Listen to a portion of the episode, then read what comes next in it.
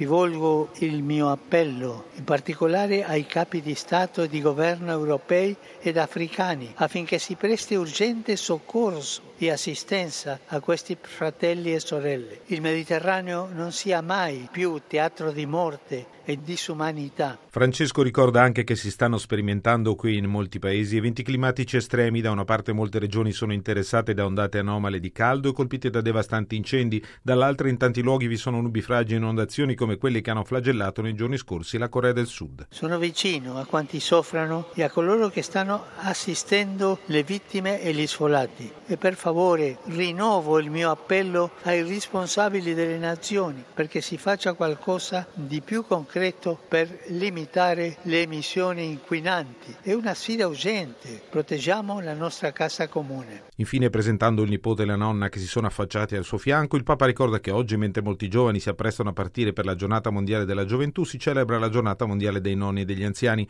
e invita a promuovere un'alleanza tra le generazioni perché il futuro si costruisce insieme nella condivisione di esperienze e nella cura reciproca.